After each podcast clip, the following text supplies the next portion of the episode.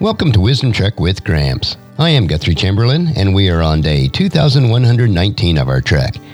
The purpose of Wisdom Trek is to create a legacy of wisdom, to seek out discernment and insights, and to boldly grow where few have chosen to grow before.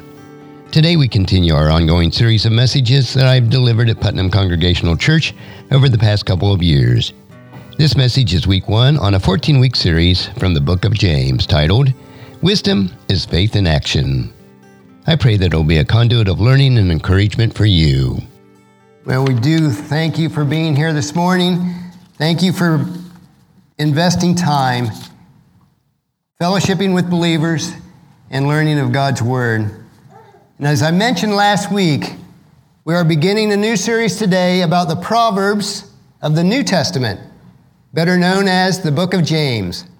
This letter is chock full of practical wisdom on how to live a life as a radical disciple, which we talked about during our series in August. Today, I want to provide you just with some background of who James is and he, why he is so uniquely fit to author the very first book that was written in the New Testament. Since most of the lesson today just sets the stage for the book, we're not going to get into much of it. We're actually going to only look at one verse today. So if you'll turn to page 1880 in your Pew Bibles. I'll be reading that here in a moment. And since today's study is just an introduction, it's going to be somewhat academic in nature, a little bit different than the past few weeks as we explore in subsequent weeks the depths of wisdom that's found in the book of James. So if you'll read along with me, James chapter 1, verse 1, in the New International Version, it says, James, a servant of God and of the Lord Jesus Christ, to the 12 tribes scattered among the nations, greetings. And let me also read it from the New Living Translation, which I usually use for my personal devotions. It says, This letter is from James, a slave of God and of the Lord Jesus Christ. I'm writing to the 12 tribes, the Jewish believers scattered abroad. We live in a world where politics rule the day, and a, a person's public reputation is too often drowns out their actual personal reality. Who, who you know tends to trump what you know. Name dropping often gets you farther than your skills and talents do. And these are sort of cynical sayings, but they not only apply in the political realm, where quid quo pro is the status quo, unfortunately, this good old boy network or system tends to corrupt most areas of business, academia, entertainment, and yes, even within the church. And this is why the opening words of the book of James are so refreshing. It's like a cool breeze, spring breeze, as you open up the rooms after a winter and you air out those musty rooms. This unassuming nature of the first few words drives out arrogance, ego, and presumption that we might have. It was written by a, na- a man who could drop names, the name above all names. But in this simple, straightforward greeting sets a tone for a letter that assaults our nat- natural human tendencies towards sin and selfishness with a radical message of authenticity and humility. That begs the question in today's message is who is James? From the very first phrase, the name James, this short letter presents us with a problem. Which James wrote the letter? And unfortunately, this humble self identification of James, a bondservant or slave of God and the Lord Jesus Christ, really doesn't tell us much, does it? So, unless you were among those who first received his letter, we're left with some old fashioned investigation to determine which James actually penned these words in the New Testament. Now, if you run through the New Testament, well, you'll find at least four people or four men with the name of James. Now, it's relatively easy to rule out a couple of them. James, the father of Judas, not Iscariot, never appears in the New Testament except for Luke chapter 6, verse 16. And then the other was James, the son of Alphaeus, probably also known as James the Little or James the Less. And though, although he was one of the 12 disciples of Christ, he disappeared from the biblical account after the upper room experience, experience at Pentecost in Acts chapter 1, verse 13 was the last mention of him. So these two can be safely dismissed as unlikely candidates for authorship of the book of James or the letter of James. So that leaves us with two others James, the son of, son of Zebedee, which was the brother of the Apostle John, or James, the half brother of Jesus.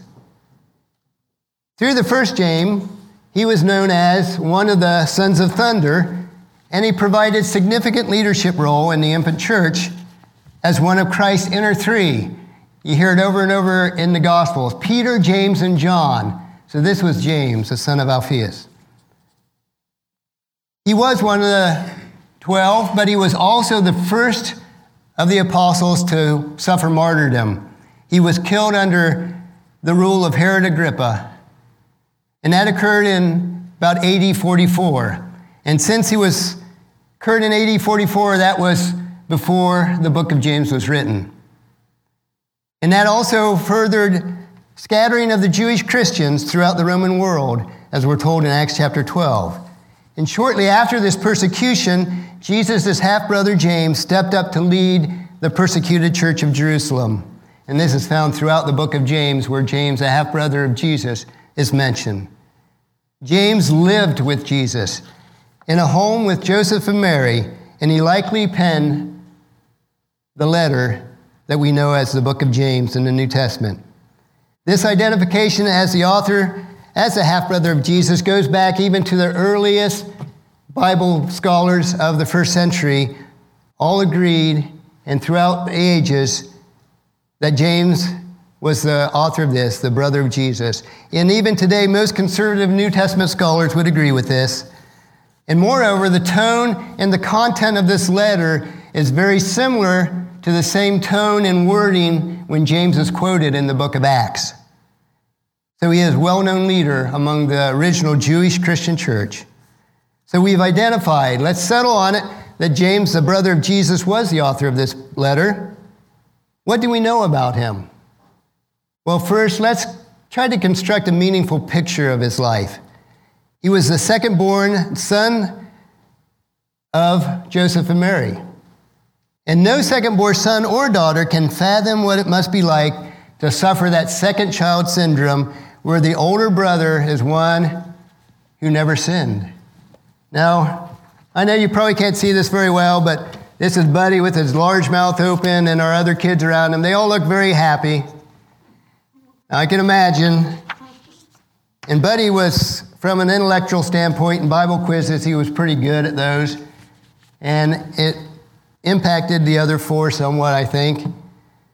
But can you imagine being James in the household? So let me set a modern day scenario. Jesus always comes when his mother calls the very first time. He always washes his hands pro- uh, properly as the Jewish tradition would require it. He always won in the Bible drills at Awana, and everybody wanted him on their team. He always obeyed. He did his chores quickly and correctly and with delight. Then there was James, born with a sinful nature like the rest of us, living in the shadow of his big brother who was God in the flesh. And being far from perfect, this younger brother James had a built in problem with Jesus right from the start. And I suppose in my own mind that James was happy when he saw Jesus finally leave home as an adult, especially when he wandered out into the wilderness for 40 days and no one knew where he was. He probably wasn't too disappointed. But then, as the passage that Paula read this already strange older brother came back to his hometown claiming to be the long awaited fulfillment of the messianic promises in Luke chapter 4. And how do you think James felt about his older brother then? Well, we don't have to wonder about that because in John chapter 7, verse 5 says, even his, his brothers did not believe in him. And we drill down even more in Mark chapter 3, verse 21, tells us that his siblings thought he was a lunatic. And the scripture says, when his family heard what was happening, they tried to take him away. He's out of his mind, they said. Reminds me of the old movie or whatever it was. They're coming to take me away.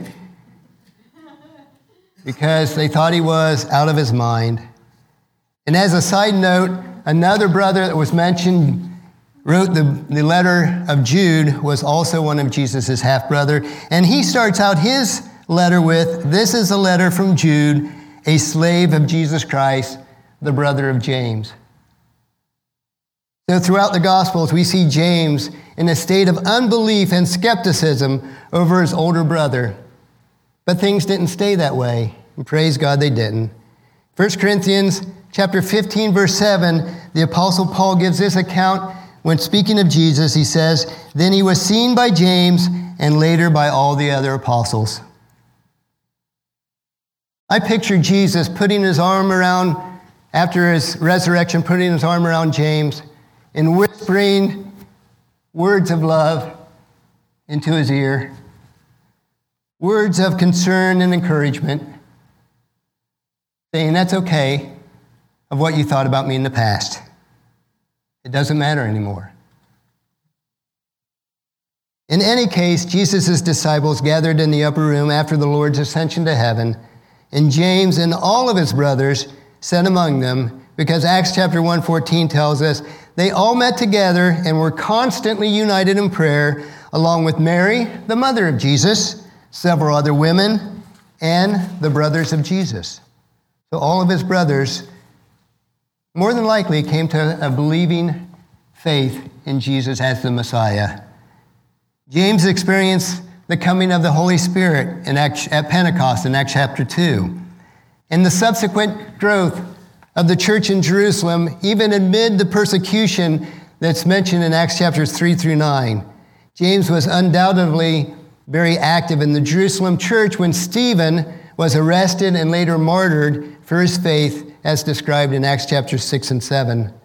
So James would have been aware of a young, zealous rabbinical student named Saul of Tarsus, who supported the brutal death of Stephen with, and further exploits than that, as mentioned in Acts chapter 8, verse 3. But Saul was going everywhere to destroy the church. He went from house to house, dragging out both men and women to throw them into prison. To think what James would have thought about Saul of Tarsus at that point. But after Saul's conversion on the road to Damascus, the Jerusalem church accepted Barnabas' testimony and received Saul, who was now called Paul, as a member of the Christian community. And they even welcomed him into the apostolic fellowship as one of the apostles. It was noteworthy worthy of Saul. First sought out James at this gathering. In Galatians chapter 1, verse 19, Paul wrote, The only other apostle I met at the time was James, the Lord's brother. Perhaps James recalled his own stubborn refusal to accept Christ as the Messiah. But, unlike, or, but like Saul of Tarsus, James finally came around. God's work of grace had grabbed his heart and made him look at his brother in a whole new light. And it was thought about 10 to 15 years after the ascension of Christ that he penned this now letter of wisdom that we're going to study over the next few weeks. The very first book written in the New Testament. It's a short, practical wisdom manual of Christian living that we refer to as the book of James or the letter from James. And then around 49 AD, the disputed, dispute erupted within the church that threatened to break up the unity between the Jews and the Gentiles. In Acts chapter 15, verse 1 tells us, while Paul and Barnabas were at Antioch of Syria, the men of Judea arrived and began to teach the believers, unless you are circumcised as required by the law of Moses, you cannot be saved. Naturally, this addition of circumcision to the gospel troubled Paul and Barnabas because they were out preaching that it wasn't necessary to be circumcised. They were preaching the simple message of salvation by grace alone, through faith alone, apart from any type of works. And wanting to set the record straight, Paul and Barnabas immediately went to the to Jerusalem to consult the apostles and the elders, including Peter and Christ's brother James. And when Paul made his case to the leaders of Jerusalem, Peter concurred with them, reminding them how, how God had saved the Gentiles strictly by faith when he preached the gospel to Cornelius and his family. So after Paul and Barnabas reported on their miraculous ministry to the Gentiles, James himself stood up and supported Peter and also Paul. And I'm just going to read the first or three of the verses out of this passage. It's Acts chapter 15, verses 12 through 15. It says, Everyone listened quietly as Barnabas and Paul told about the miraculous signs and wonders God had done through them among the Gentiles. Then, when they had finished, James stood and said, Brothers, listen to me. Peter has told you about the time God first visited the Gentiles to take them for a people of himself. And this conversion to the Gentiles is exactly what the prophets predicted. And after these, this, these verses, James goes on to quote passages from Amos and Isaiah. James's wise and convincing words became the basis for the Jerusalem Council. Its decision to affirm Paul's gospel of salvation of grace alone through faith alone. In agreement with Paul and Barnabas, the Jerusalem apostles and elders rejected the addition of any type of works to the gospel message. And aren't we so grateful that, that he did? However, to maintain unity between the Jewish and Gentile believers, the Jerusalem Council did ask the Gentiles, those converts to Christianity, to avoid practices that might offend some of the Jews and prevent them from coming to Christ. So, stated succinctly, James wanted to ensure that God honoring works authenticated their genuine faith. Because the book of James has a lot about works, but it's not works for our salvation. James was a Jew living in Jerusalem, leading the Jewish believers in Jerusalem in that church, and he continued himself to keep the law of Moses along with a lot of others who were referred to as Messianic Jews. Those who were Jews, but they believed Christ was the Messiah, they continued to practice many of the laws of Moses, but they didn't make him a requirement on the Gentiles. The, though the law was not a means of salvation, James and many Jewish believers felt it was a means of testimony to unbelieving Jews that their faith empowered them to do good works. Nevertheless, James' authentic faith eventually became the death of him. His steadfast faith in Christ, demonstrated through his good works, strengthened through his own sufferings, and seasoned with his God given wisdom, drew the increasingly anger of the zealous and religious elite of his day. And nevertheless, his words and works attracted thousands of Jews to believe in, that Christ was the Messiah. But the anti Christian powers in Jerusalem eventually said, That's enough. We've had enough of you, James. Josephus, an early Jewish um, historian, reports that James was simply stoned, but Eusebius recounts that he was thrown from the pinnacle of the temple and then clubbed to death. James, the brother of Jesus, was martyred for his faith around AD 62 less than around 30 years after Christ ascended to heaven. In this brief overview of James's life, let's preview the letter. We're going to get into the letter starting next week, but let's preview it a little bit that we'll delve into in subsequent weeks. In light of James' pedigree, his position, his kinship, his legacy, imagine how he could have started this letter. I want to give you four examples of what he could have said. James, from the tribe of Judah, the house of David, of the royal lines of the kings of Judah. Or he might have started his letter saying, James, the eldest brother of Jesus, the incarnate Son of God. Or maybe he could have written, James, the pastor of the first Christian church of the world. And lastly, he could have written, James, a longtime associate of Peter, James, John, and Paul, and the rest of the apostles. Yes, James could have dropped names of all kinds. He could have pulled rank. He could have impressed his readers with ego inflating titles. But as we will see as we unpack this letter, this kind of pride was one of the things that James railed against most vehemently. That may be the style of this me first world today, but it wasn't the style of James. So instead, he began his letter James, a slave of God and of the Lord Jesus Christ. James was a bond servant, the Greek word doulos. This word means an indentured servant or slave that could have been free but chose to remain under his master. This is not a prize position within the class of society in the Rome, day of the Romans. But James did not think or regard that slavery to God and submission to Jesus Christ would be a burden or a curse, but a glorious honor for himself. So, after introducing himself as James, he then addresses his audience, which was a typical opening for the letters of that day. And who, to whom was this letter written? It is clear I'm writing to the 12 tribes, the Jewish believers that are scattered abroad.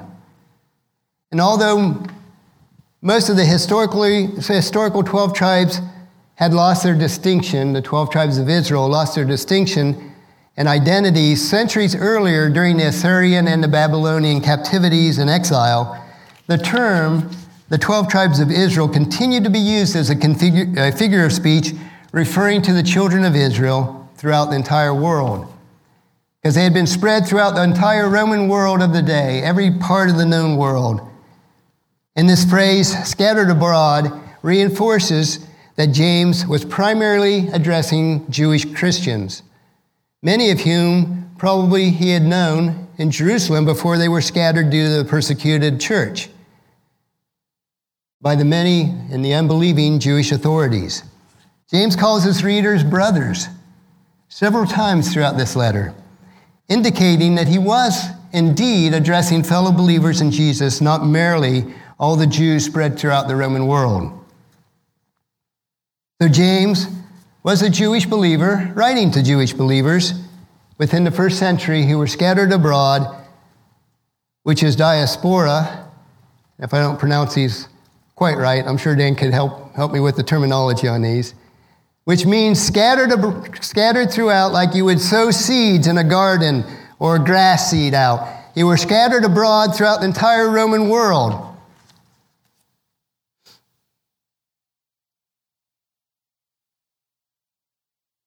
And it was due to the numerous exiles from the promised land.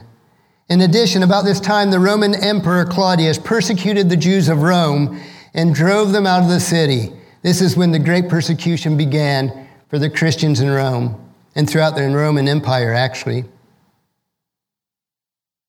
Jewish businesses were boycotted.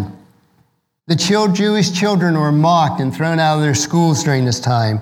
Times were harsh and life was grim.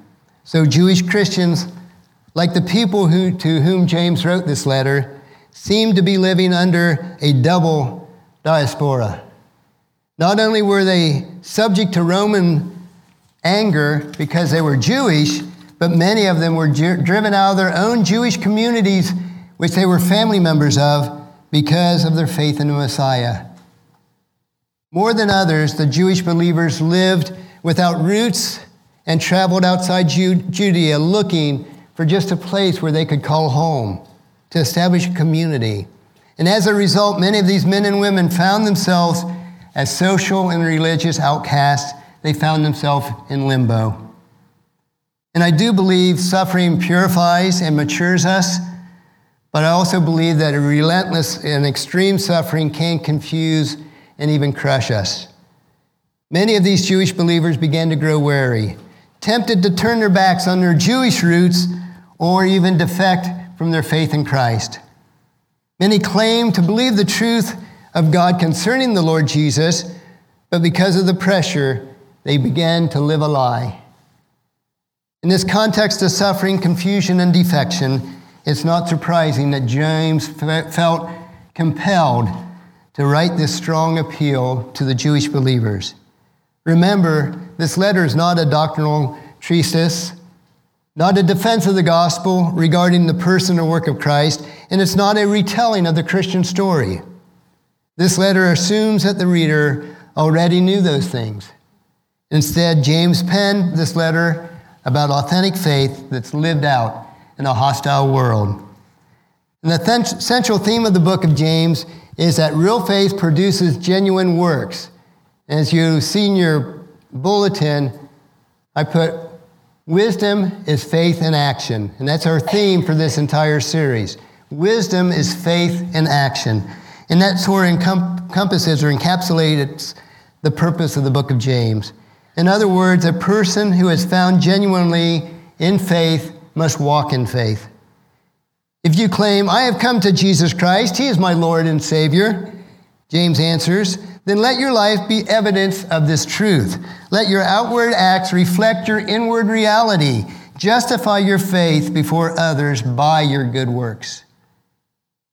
When we realize the overarching theme of the book of James, it will help us when we drill down into the various passages that we'll study in the next few weeks, why it all makes sense. We're not going to cherry pick verses out of James. We're going to go through the entire book and study it in depth. In the book of James, it's actually broken out into four different major sections. The first section, James tells his readers that real faith produces genuine stability. When real faith is stretched, it doesn't break, but it perseveres. James supports this claim in the three examples, which we'll cover in the next three weeks. First, he shows that trials and tri- tribulations in life do not destroy faith, but will deepen it and cause it to grow. Second, James will remind us that we can face temptation through our genuine faith. And third, he will explain that true believers respond to God's word positively, changing their lives to conform to its truth. And those three sections are all found in the first chapter of James. The second major, major section starts in the second chapter of James and runs through James 3, verse 12. And in this section, James argues that real faith produces genuine love. When true faith is pressed by various circumstances, social challenges, and personal struggles, it does not fail. Instead, it produces responses to put others first. Genuine faith takes a stand against prejudices it justifies itself through obedience and action. It bridles that beastly tongue that each of us have. And genuine faith does not produce passive, wimpy pushovers, but a daring and durable force of love and action. The third section of James asserts that real faith produces genuine humility. And this is chapter 3, 13 through 5, 6. He contrasts worldly ambition with heavenly wisdom. One results in envy and strife, which we all deal with. The other is righteousness and peace.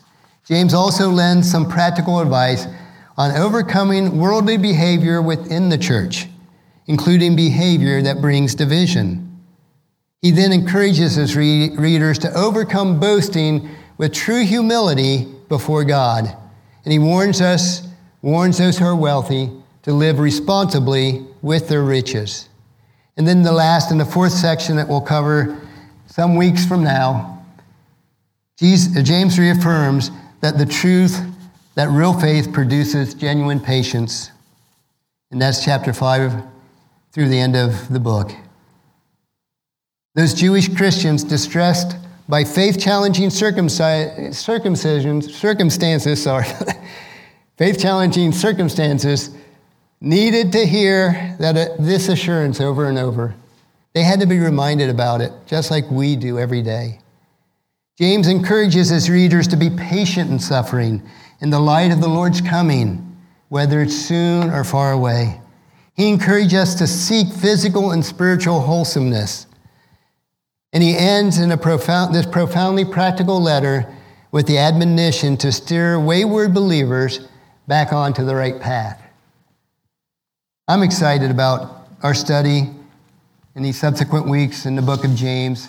James reminds me so much of the book of Proverbs, and I love the book of Proverbs, which I read through a chapter of it every day. James gives us that same wisdom, that same insight. Wisdom is faith in action. Next week, we'll look at James chapter 1, verses 2 through 12, and I would encourage you to read it during this week because it covers the trials of life. And don't we all go through those? Just look at our prayer list. We deal with trials in our lives. And as we drill down those promises in James, we'll see how we can, as believers in Jesus Christ, withstand a t- troubled world, those trials of our life. Let us close in prayer. Father, we do thank you for your brother James. We thank you that he wrote this letter to the Jewish believers that were scattered throughout the Roman Empire of the day. We thank you for the practical wisdom that he gives us in this book. And just we pray as we study it in the next several weeks that we'll learn the wisdom you want us to learn, that we'll apply to our hearts and our lives, that we might live in a manner that's pleasing to you. We pray this in Jesus' precious name. Amen. I pray that this message was a blessing and a time of learning from God's Word. Thank you so much for allowing me to be your guide, your mentor, but most importantly, I am your friend as I serve you through the Wisdom Trek podcast and journal each day. And as we take this trek of life together, let us always live abundantly, love unconditionally, listen intentionally, learn continuously, lend to others generously lead with integrity, and leave a living legacy each day. I am Guthrie Chamberlain, reminding you to keep moving forward, enjoy your journey, and create a great day every day. See you next time for more wisdom from God's Word.